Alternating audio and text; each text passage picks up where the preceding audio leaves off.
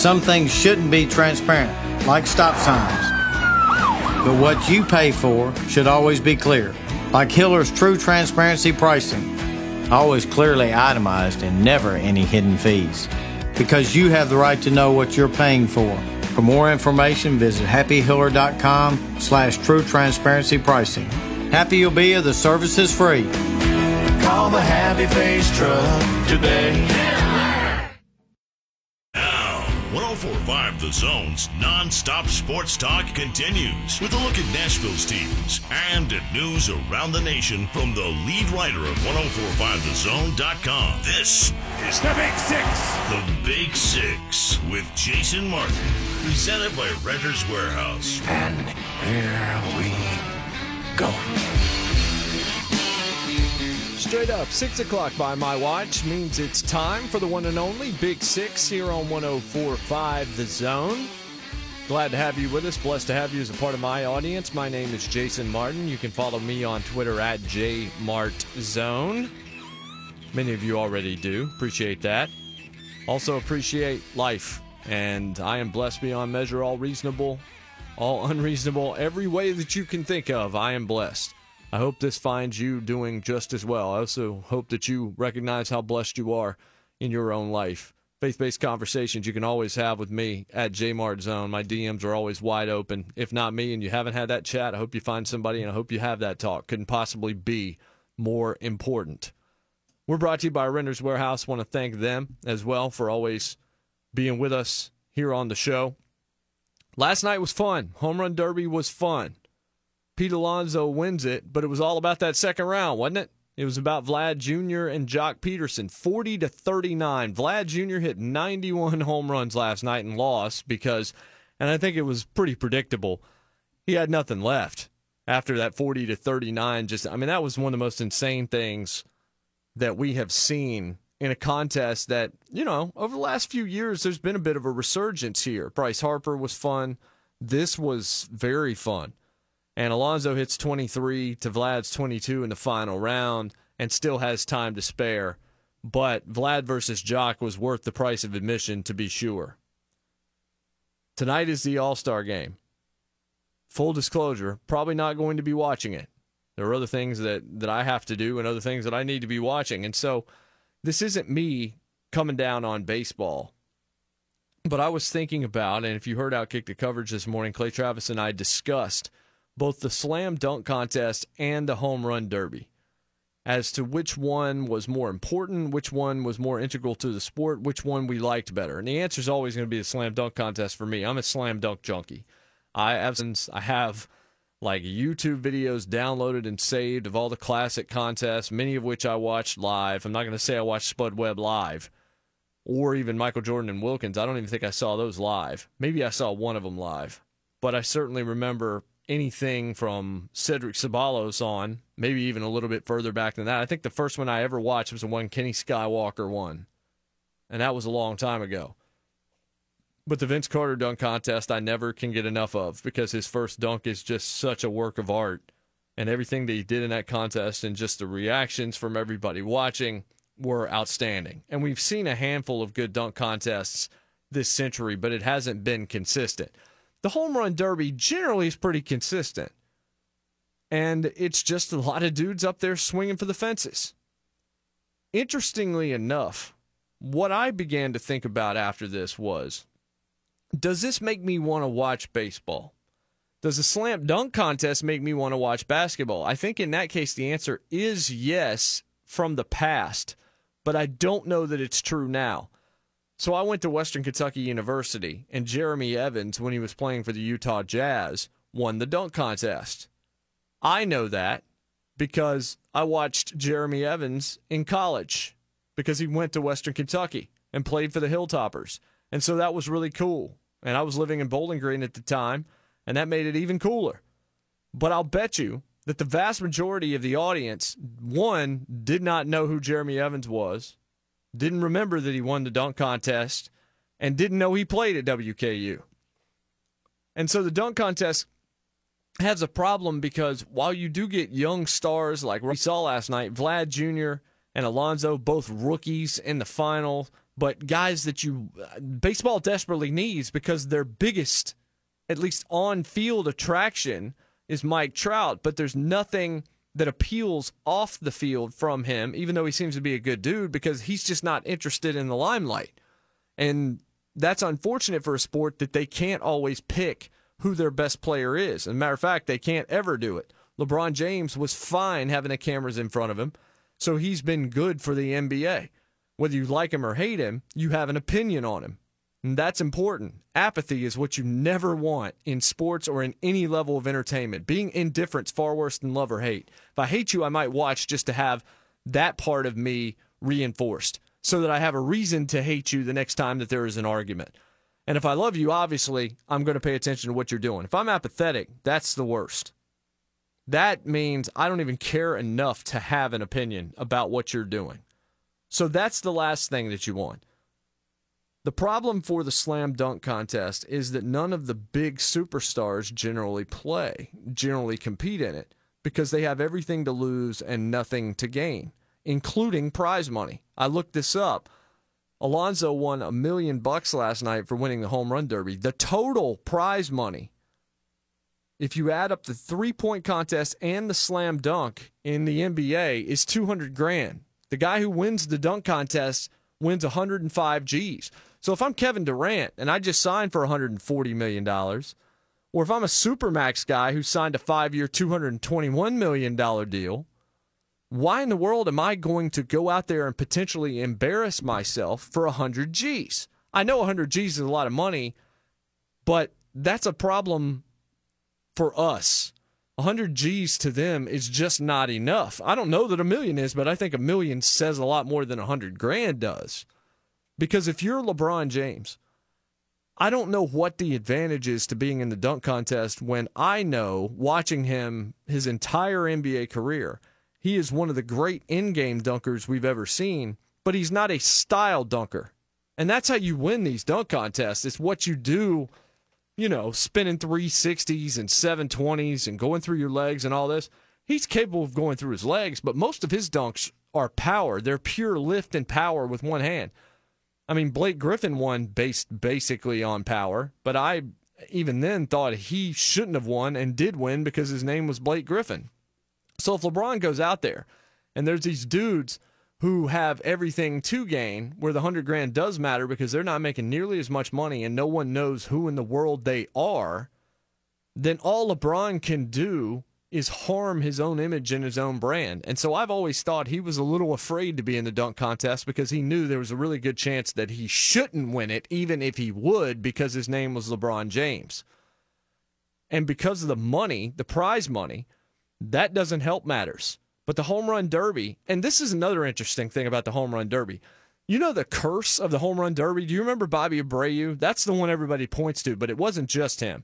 Abreu swinging for the fences, wrecked his swing. He was on fire the first half of the season. He wins the home run derby, and then he falls off a cliff in the second half of the season.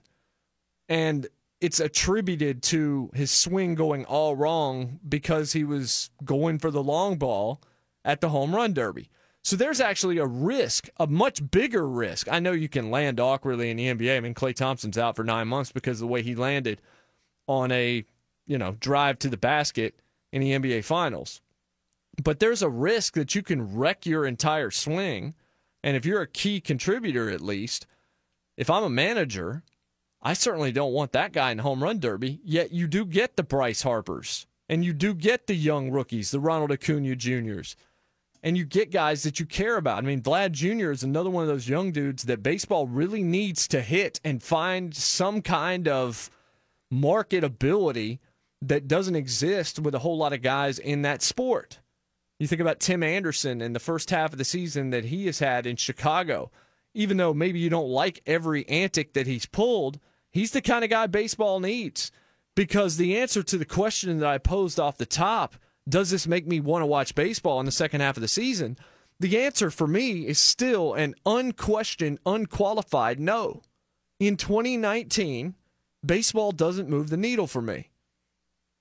The Braves are the longest fandom that I have of all the sports, of all the teams that you want to name. The Braves were my original. grew up watching TBS. My dad was an umpire. I scored games with him on the sofa in the den. I went to games that he umpired and I did the clicker and learned balls and strikes and outs when I was a very young boy. I played baseball. Baseball just doesn't do it for me anymore. And I think it's sad, but it's true. I follow my Braves, and I'll still call them my Braves. I love them, but I don't watch nine innings of Braves baseball. A lot of times I don't watch five innings of Braves baseball. I follow them based on the box score, hope they win, love to see them do well. Love to watch Austin Riley, love to watch Acuna, love to watch this team do what this team does. I'm real happy with them. They've got a shot, you know, all of that.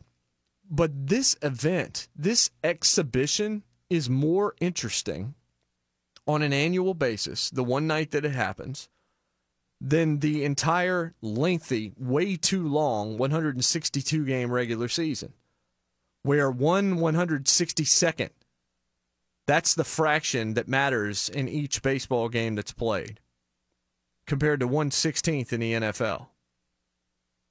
That's why you really think about it, and I just can't care about Boston playing New York because they're going to play 8,000 times a year baseball was is a sport that is antiquated because there's so much time taken between every pitch. It's perfect for radio. It's why many of the best voices in the history of sports are radio baseball announcers. Vin Scully, who of course also did TV, just at the top of that list. But you think about guys like Jack Buck, Joe's father, my favorite, Pete Van Wieren, Skip Caray, guys that I grew up watching both on TV and radio. But you're able to tell stories as an announcer on radio doing baseball because there is a whole lot of time to fill. And so you learn everything about those guys. You learn everything about that team and you're able to talk about history and you're able to rat off, you know, 25 different statistical categories because you are filling time and the greats did it by making you forget that that's what they were doing. They were unbelievable storytellers, able to weave stats and numbers alongside names and make them matter. And the other thing was baseball cards used to be huge.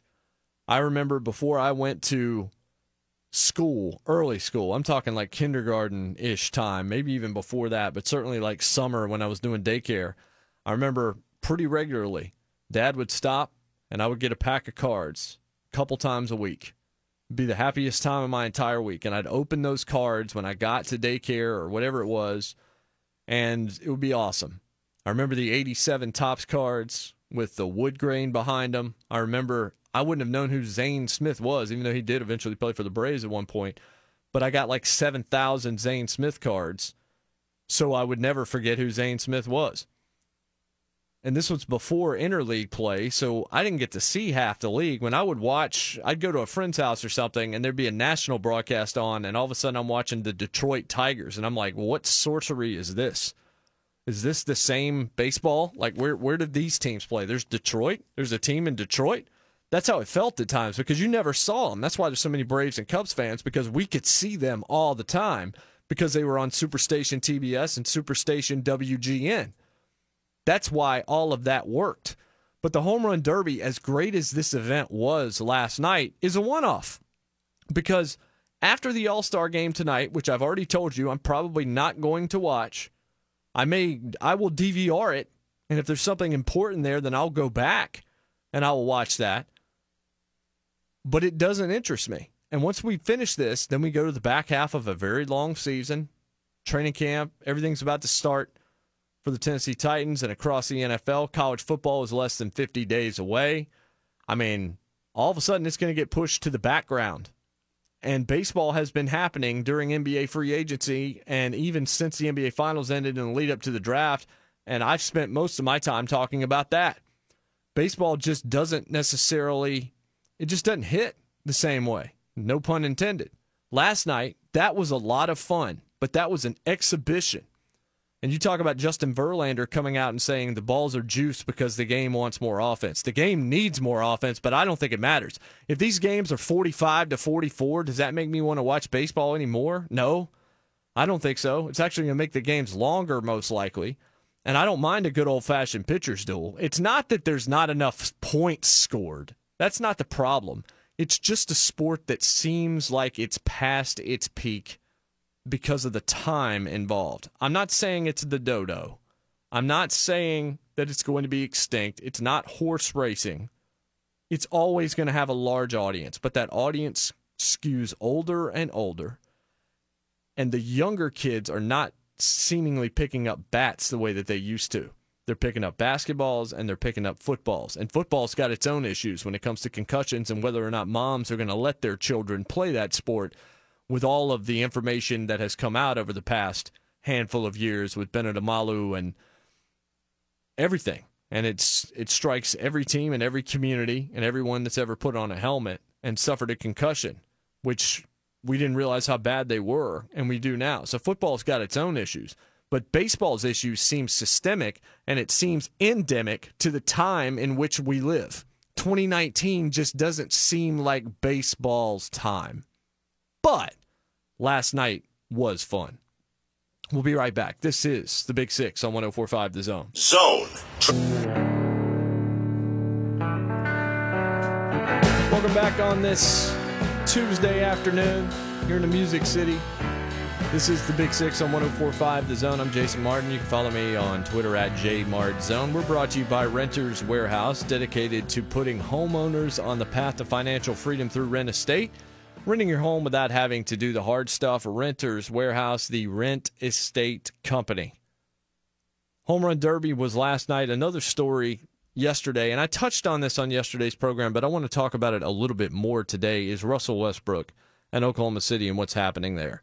So Paul George is headed to the Clippers. That much we know. And they got a haul in return for him, meaning Oklahoma City, because they were able to basically sell the Clippers both Kawhi Leonard and Paul George. You want Kawhi? Kawhi wants Paul George. So basically, they were able to trade on a Raptors asset. And as a result, Steve Ballmer and the Clippers had to do what they had to do to get those two guys. Whether or not you think Paul George is a superstar or not, he's a great number two at the very least. He had his most prolific season ever last year. And maybe more surprisingly than anything, he and Russell Westbrook got along great. They were friends. They still are friends. And Russell Westbrook became the second option and facilitated and didn't take every shot. Paul George was the one that was able to focus last year and be sort of the guy for that team. Russell Westbrook changed the way he played. But PG is gone. And so Russell Westbrook may want out, and Oklahoma City may want him out. And if you look at getting five first round picks in the move to LA, two of them being unprotected picks at that, and then they got another first rounder from Denver moving Jerami Grant yesterday. So over the last like three or four days, Oklahoma City has acquired six first round draft picks. So the question then becomes what are you going to do with them? What's the plan here? And the answer to me seems very obvious. And in the next segment, I want to talk about a guy who has fallen faster, even though he's still good at what he does, than mo- many of us may realize, and maybe more so than any any athlete that was at one point as big a name as he was that we've seen in a long, long time. But when you think about Westbrook, Westbrook's still a high usage point guard that can be a streaky shooter, sometimes can't shoot a lick. And he can be tough to deal with because his personality is intense and that can rub certain folks the wrong way. He's also one of the most explosive athletes the NBA has ever seen. So, what should Oklahoma City do? Do they build around Russell Westbrook at age 30 after 11 years with the organization that have gotten them to one NBA Finals? And Westbrook probably should have won one if they could have closed out Golden State in that 3 1, where it ended up going from 3 1 to 4 3 loss. I think that Oklahoma City doing this signifies Russell Westbrook's days there are numbered because they've taken away everything and they're looking towards the future, not the present, because these draft picks aren't going to help them this season. Russell Westbrook just had an MVP candidate basically taken away from him and you look at the roster that's left, there ain't much there, folks. I think Shai or Shai Gilgeous-Alexander is a really good prospect who had a great rookie year, but we're still waiting to see just how good he can be. I think he can be very good. And he's the asset they'll keep. They'll probably move Danilo Gallinari. But why would you keep Russell Westbrook now if you're Oklahoma City? You've already basically waved the white flag and told everyone, yeah, we know we have maxed out what we can do here. Because if you think you can win a championship with Russell Westbrook and Paul George, you don't allow what happened to happen. You know you didn't. So you move Paul George feeling like you've gotten about as much out of this group as you can, this core, these two superstars. And so right now we have a chance to strike while the iron's hot, while Paul George is the key to maybe the best player in the NBA's destination city in LA. So let's get what we can for the Clippers. So there is a market for Russell Westbrook. And the question I have is if you're the Knicks, do you just do whatever you can to get him? Because you have had so many people spurn and ghost you that apparently were going to go there and didn't go there. Now Durant might have gone there if he didn't get hurt, but he didn't like that Porzingis wasn't there, and they let Porzingis go to try and free space up for two max deals and couldn't get anybody but Julius Randle. So if Westbrook would be willing to go to New York, and maybe Westbrook has the ego that says, "I'll go to New York." I mean, if you're watching R.J. Barrett in the summer league, and we'll talk summer league, and just the ridiculousness surrounding some of the critiques of these players I mean, you remember when Dennis Smith tore it up in the in the uh, summer league? You remember when Dennis Smith was tearing it up in the, in the actual NBA? If you do, you need to tell me because it was very short lived. The summer league can be blown way out of proportion. Lonzo Ball looked like he was going to be Jason Kidd in his first day on the job with the Lakers based on summer league play and people need to slow down because we're still waiting to see what Lonzo can be now that he's out of the cesspool of Los Angeles that he just needed to get out of. Not because it's a bad place to live, but it's because he had always been there and it was way too close to everything that kept him from being able to be his own man. But Russell Westbrook to the Knicks, interesting. Miami is interested. I, I don't know how that would work with him and Jimmy Butler. Maybe it would work. The one that just baffles me is him to Houston. Like, that can't happen. Chris Paul and James Harden already hate each other. You're going to add Russell Westbrook to that mix? There's only one basketball. I know that joke gets made every time you talk about multiple superstars going to one team when they form these super teams. But in this case, Chris Paul needs the ball in his hand at all times. James Harden plays one on five isolation basketball on a regular basis to the extent that Mike D'Antoni changed his entire coaching style to fit what James Harden did because in an argument, Harden was going to win with Daryl Morey and the Houston Brass. But then you're going to add Russell Westbrook to that? Even with Westbrook changing his game, going to Houston is a no go. There is no way you can do that. And I don't know who else is out there that has assets. But if you're the Thunder, you think about the fact that you've you've acquired six first round draft picks in the last 72 hours ish. What are you going to get for Russell Westbrook? At this point, this is about the last point where you can get max value out of him, where he's not hurt, where there is time, and where he's coming off of, of still feeling like he's in his prime. I saw Brandon Hagney, my good friend, tweet this yesterday, and I thought this was a very smart point, which is that dude's game is not going to age gracefully. And that is a very astute point because Russell Westbrook's not a great shooter. He is an elite athlete when that speed goes down, when that Mach 5 becomes Mach 2, and he doesn't have the same lift that he used to have, that's going to be a disaster. He's not someone whose game is actually he, he's he's not a guy with an old man game, as they used to say. Like you think about Nikola Jokic, Nikola Jokic could have a long career in the NBA and be really good for a long time because his game doesn't necessarily rely on athleticism as much as technique. And he's good, his finesse is good as well, and he's got a nice shot and nice touch. He doesn't rely on things that eventually go away nearly as fast as Russell Westbrook does. So if I'm the Thunder, I'm already thinking that Russell Westbrook is the climber on the price is right when you think you've got about two cents more before that climber goes over the top in that game. Maybe he's still elevating. I think he's already descending. I think he has hit the peak, taken the selfie, and now he's on the way down the other side of the mountain. And if you've got a guy that you can already pinpoint is past the summit, you move that guy. Smart owners do this. You can say, ah, he's probably still got two or three more elite years. Yeah, but in those two or three years, you're going to win a title with him? If not, trade him now. Trade him to an owner or a team or a franchise that desperately needs star power. And you just go ahead and admit in that moment, hey, we're going to take all these draft picks and we're going to come up with a brand new basketball team. Look out. It's going to take a little bit of time, but we have proven before we know how to draft, we know how to pick talent, and we'll do it again. We did all we could for you here. It's a good fan base down there in Oklahoma City as well. They're not going to desert that team.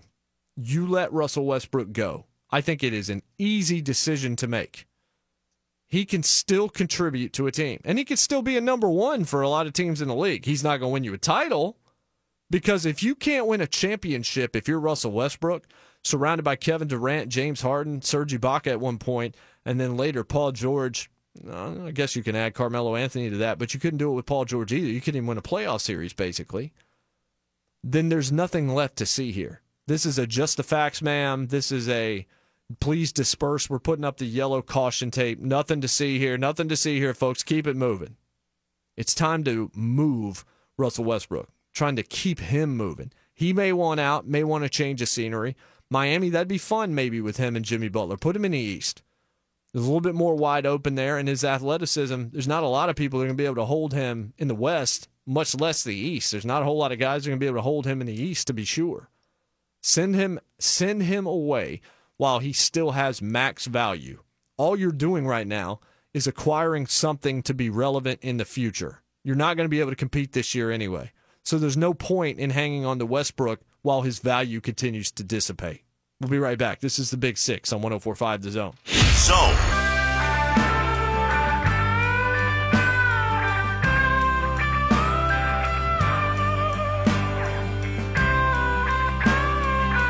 Welcome back to the Big Six here on 1045 The Zone. Always glad to have you with us. I'm Jason Martin on Twitter at JMartZone. So, in that last segment, I talked about Russell Westbrook, who's 30. 11 years in the league, and what Oklahoma City should do. And I know Westbrook is okay with being moved and probably wants to be at this point. I think Oklahoma City probably needs to move him. As a matter of fact, not probably. They definitely need to move on from him. They almost got a title with him, but at this point, they're not going to. And he still has value today that he might not if you keep putting miles on that body. He's outstanding but eventually, when that athleticism goes, it's going to go and it's going to go quickly. This isn't quite the same thing. But Dwight Howard is headed to the Memphis Grizzlies, or is he? He was traded last week from the Washington Wizards, and it's being called a quote money saving maneuver. Adrian Wojnarowski said Memphis saved 3.1 mil by swapping CJ Miles for Howard and they're either going to trade or just waive him. And it looks like they're just going to release him because there's no market for him. He's 33 years old. He only played in nine games last year because he was he dealt with injury and had spinal surgery in November. Had pain in his glutes, but he averaged 12.8, 9.2 last year. 12.8 points, 9.2 rebounds. Eight seasons with Orlando and then in the past four years, he's played for a different team every single year. He's played in Charlotte. He played for the Lakers. Remember that? Played for Houston. Remember that? Played for the Hawks. Remember that? And then now with Memphis, fifth organization since 2016. This is a guy that when he was in, in the 2017 2018 season, he played 81 games, 16.6 points, 12.5 rebounds, and 1.6 blocks. That still sounds awfully productive to me. Not elite level, but still productive. So, what has happened to Dwight Howard? It seems like no one wants him around. And this kind of goes back to the Kyrie Irving argument that I continually make that I don't think you're ever better by having him on your team because he wears out his welcome so fast. And you think about the free agents that Houston has not been able to get. They never have been able to get the third guy they needed. Carmelo at this point, I mean, come on. And it's because, and if you've read reports during the times that they were trying to get these guys, top free agents would flat out say, I don't want to go play in Houston because I don't want to play with Chris Paul. Top free agents would say, I don't want to go to Houston because I can't deal with James Harden. not being affable in sports or in life does not tend to work out very well for you. Not using kind words, not using calm words, not being restrained in your speech long enough to at least understand what's going on. Dwight Howard, when he was in Orlando, he smiled wide and he continually talked about how he just wanted to have fun and that that was his life and he was a fun going guy. He puts on the cape and he gets in the phone booth and he's doing the whole deal and he's winning the slam dunk contest and Kenny Smith saying Superman is in the building and Shaq's kind of balking at it because he's Superman and da da da da da da. Dwight Howard, new young superstar, built like an Adonis, can jump out of the gym. Not great from the free throw line, but not as bad as some guys his size good defender, seems to have everything that you want. A piece that you can win a title around. Orlando probably should have won a title with him the year that they went to the finals against the Lakers. The biggest mistake we've seen in a long time in the NBA was benching Rafer Alston for Jameer Nelson, but I, I have lamented that many times in the past. Rafer was on fire that entire postseason. They had a chemistry. Jameer was hurt. He came back just before the NBA Finals. Yes, I know he was a bigger star, and a bigger name, but it destroyed the chemistry. And Stan Van Gundy made that decision, and it was the wrong call, and it cost them any chance to win that series. But Dwight Howard, who talked about having fun and laughing and being fun loving, if you are having fun and you are fun loving and, and that that tends to mean that people are gravitating to you, not away from you as if you ran out of right guard and did not go to the pharmacy and you smell exactly like this image, I'm sure, has w- awoken in your brain. We've all had those days. But Dwight Howard has fallen off a cliff, and he is still prolific when he can play. And there's no market for him. We talked about Boogie Cousins. He's now a Laker. No one else wanted him because coming back from that Achilles and then having the quad tear, he can't jump. He can't run. He labors that's the best way that I can describe what he does. He lumbers up and down the floor. He doesn't run, he doesn't trot, he doesn't gallop. He tries to walk. And it doesn't look comfortable at all. It looks like he should be out there with a cane. And maybe this offseason will be enough and he can come back and be healthy. I hope he can. He's a young guy with a lot of talent who's had some breaks go against him. Some self inflicted, but not the injuries. But Dwight Howard, who has dealt with injuries, deals more with the fact that people just don't like that guy. And so I'm sitting here trying to rack my brain. Who else in sports has been as high up on the ladder of their particular discipline as Dwight Howard was and just completely flatlined to this degree? To the fact that the only time you see highlights of Dwight Howard anymore are usually on Shaqtin' a Fool or on blooper reels because he's done something ridiculous and he's laughing or whatever. But apparently, I guess the smiles and the laughter aren't there when you actually go back, I guess, behind the curtain or into the locker room. It's not the same. Dwight Howard is trying anything he can to try and redefine himself. He went on with Shams Charania of The Athletic and talked about how he was inspired by Draymond Green. He says, I want to be whatever a team needs me to be. I've played in every situation so far. I used to really hate how Draymond plays, but what I noticed watching him during these playoffs was that he does everything for the team. He's everywhere. He'll get a tech, he'll take a charge, he'll be everywhere on defense. He's talking, he does everything. It doesn't show up in the stat sheet, but it shows up in the mind of everyone watching. I want to be that person. Then he went on to say that his ego doesn't exist and is, quote, dead, unquote, Furthermore, quote, it had to die for me to be who I am, unquote. That's unbelievable. It's also, you know what? It's unbelievable in many ways, in that I don't know that I believe it. He talked to Lee Jenkins in September of 2017, Sports Illustrated, right after he went to Charlotte. And right there, he talked about how he was immature and he had made some mistakes with Orlando and just how he had conducted himself and that he had learned from that. He was doing all that he could. Remember, every season they would put him like, oh, he's working with Olajuwon this year. Oh, he's working with Patrick Ewing this year. He's going to come back with post moves. My man just could not learn post moves. If he could have learned post moves, I mean, he wouldn't have just been a perennial all star, which he has been or was for a for a decent length of time, he would have been one of the greats of all time. But he never could do it. So he sits there and he talks about how he needs to adapt and he needs to mature and he's learned from this and he's learned from that. But he's actually used this same speech numerous times.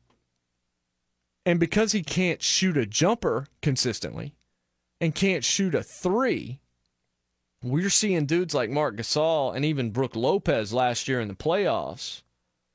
Those guys that can shoot have passed him by. So it doesn't matter how strong he is, how athletic he may still be. When you take the attitude that he has displayed throughout much of his career and then pair that with eroding, if not, I mean, they're not gone, but eroding skills, you've got a recipe for a guy no one actually wants on their basketball team. And so the lesson here, kids, is be kind to other people have something. Be a teammate that other dudes want around them, that organizations want in their locker room. You ever hear that? Like, you'll trade for somebody that's a character guy. And the stories that will be written about the media, even if the stats are average, is, oh, ah, he's going to be great in the locker room. He's going to be great in the community. Doesn't, you know, he, he might not, he might not catch, but 30 passes this season for insert NFL team here but he's just going to be somebody that's there. He's all the young players are going to learn from him. He's he's he's a class act, that guy. But if you don't have that and your skills are questionable or you're dealing with injuries, what exactly do you have to offer an NBA franchise at that point? So I think it's not surprising that Dwight Howard is in this position because he reaped what he sowed later than he sowed, more than he sowed. Because for too long, he went from being fun in front of the camera to, I guess, not being fun behind the scenes, being a diva, being somebody with a superstar complex who thought he was wonderful with a giant ego. His ego was crushed, and then he just became a malcontent and caused problems in locker rooms. And so now, even the Memphis Grizzlies, who could use him, if he's healthy, I guess, don't want him either. It's just a cap move. It's all about just moving money around. Dwight Howard, guys. Dwight Howard's not that old. He's 33. And he's marketable. Or, well, you know what? He used to be marketable. He's probably not anymore. And basically, his career is almost dead. I mean, he might actually just be out of the league. I mean, people look at him and find a reason to sign him. But I can't believe how little he's actually been able to accomplish in a career that seemed like it was destined for the farthest galaxy.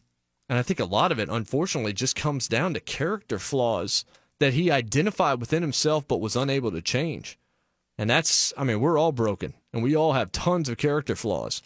But this one has cost him, it's cost him championships. It's probably cost him friendships. And it's definitely cost him some level of in, integrity and respect in the sport. He has fallen just like a stone, like a huge boulder to the bottom of a river and we'll see where he lands. We'll be right back. Big Six, 1045 The Zone.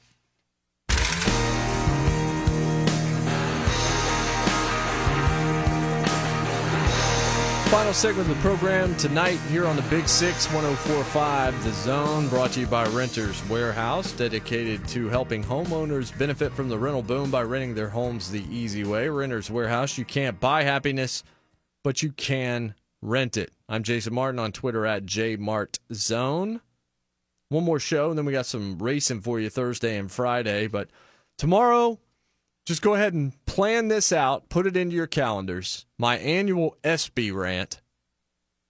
This is one of my favorite days of the year because I get to rip something that I just find zero value in. So that maybe we'll even do why is this a thing? I did it last year on the ESPYs, and I'm going to do it again and I'm going to do it every year as long as the ESPYs exist, which means as long as I've got a radio program, as long as I'm blessed enough to have a radio program, you're going to hear an ESPYs rant one time a year. But I'm going to make it worth your while. That much I can promise you. Zion Williamson got shut down for the rest of Summer League with a knee. Not a big problem, just he knocked knees on Friday night. They're calling a bruised knee. And so he says it's kind of a precautionary measure, so he's not going to play any more Summer League ball. I don't even know if that's true, but here's what I do know is true. All of this, ooh, Zion Williamson is out of shape. And Ja Morant, did you know he was eating chili fries the other night? Guys, this Zion Williamson, he's going to be fat and deal with weight issues because he lives in New Orleans. Talk is ridiculous. So he came into Summer League and he was around 285 pounds. I think he was listed at 284. And so people started asking him, Do you have any goals about your weight and getting into game shape? And so he says, I'll let the trainers help me with that, and did not actually give any specific goals. I think he's going to be okay. He's going to be a bigger guy. And there are a lot of people that seem to have fears that he is going to just eat himself out of the NBA. I just don't see that. I think he's a smart enough guy to avoid that. I know food can be a real problem, but I've never looked at Zion Williamson and thought, yep, that dude's going to be fat. He does live in a city where there where there's a whole lot of food around him and a whole lot of it's going to make him bigger. I get that. But can we stop talking about these kids who have played like 10 minutes in summer league games in the NBA and start meticulously kind of taking apart their diet regimens? I don't care if Ja Morant's eating chili fries. I hope he is. Ja Morant's a small dude, first of all. He's a rail. He can eat some chili fries. Everybody can. You know what I figured out? As I've lost all the weight that, that the Lord Jesus Christ has given me the ability to lose. And some people won't understand it when I say that, but I can't take credit for any of it. Had I tried to do it myself, I would have failed. That mindset and all that has worked for me over the past two and a half years, that glory goes to God. And I'm just glad that, that He has allowed me to understand that and has opened my eyes to just His awesome power and what He's done for me. But I've learned that I can eat here and there. Like I my mind, it's hard for me to quote cheat unquote or just eat anything unhealthy. But on the 4th of July, I had a couple of different desserts. I didn't eat a ton of them, but I tried a couple of different things that I had not had before, and I know that they were loaded with sugar, and I ate. And there were a couple of other meals last week I could point to and say, yeah, you know, I could have done a little better right there. And then you know what? I went and weighed on Saturday just to see just to see, you know, I probably put on a pound this week. It was a holiday. I wanted to have a little fun. I did the same thing when I was in California last month. I had fun. I was out there with my, my girlfriend and we were just enjoying the time. And so we went to In and Out and I, I wanted to try it. And we had some ice cream at Disneyland, stuff like that. And so I just assumed, all right, well, I've probably put on a couple of pounds. And so I weighed and I had lost a pound I'd lost 1.2 pounds in that last nine days, which included the 4th of July and all the stuff that I could point to and say I made a mistake there. This is not a diatribe on anything other than slow down. Ja Morant can eat some chili fries. It's not going to derail his career. The Grizzlies are going to be okay if he goes to a fast food restaurant once. Now, if he does it every day, I mean, Marshawn Lynch ate Skittles all the time. Dude had a pretty good career last time I checked in the NFL. That was the thing. Derrick Rose. I know he dealt with injuries. Derrick Rose. I think he was another Skittles guy. It was either Skittles or M and M's. One of the two. That's all he did. This thing is not new. I mean, Ja Morant likes chili fries. I bet there are a lot of dudes in the league like chili fries. Probably a lot of coaches too. But Zion Williamson, yeah, he might eat some gumbo because he's going to be in New Orleans a lot. He might be, you know, in the French Quarter. He might have a lot of really good meals down there, eating a ton of seafood.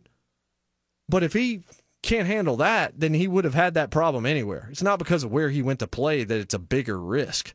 And just do we really need to be asking him about this stuff in summer league? And so there are questions being asked on TV yesterday and earlier today. Can you believe that he showed up out of shape? Dude, he's not Leonard Fournette. Leonard Fournette showed up out of shape. At the combine, he showed up out of shape. And he's been out of shape at times with the Jaguars as well. I don't feel like Leonard Fournette's personality and Zion Williamson's personality appear to be very similar whatsoever.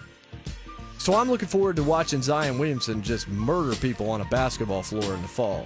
The way he just jacked that ball out of Kevin Knox's hands in the nine minutes that we got to see him in action before they shut him down for Summer League. Good. We'll see you tomorrow. Clear eyes, full hearts, can't lose. God bless and good night.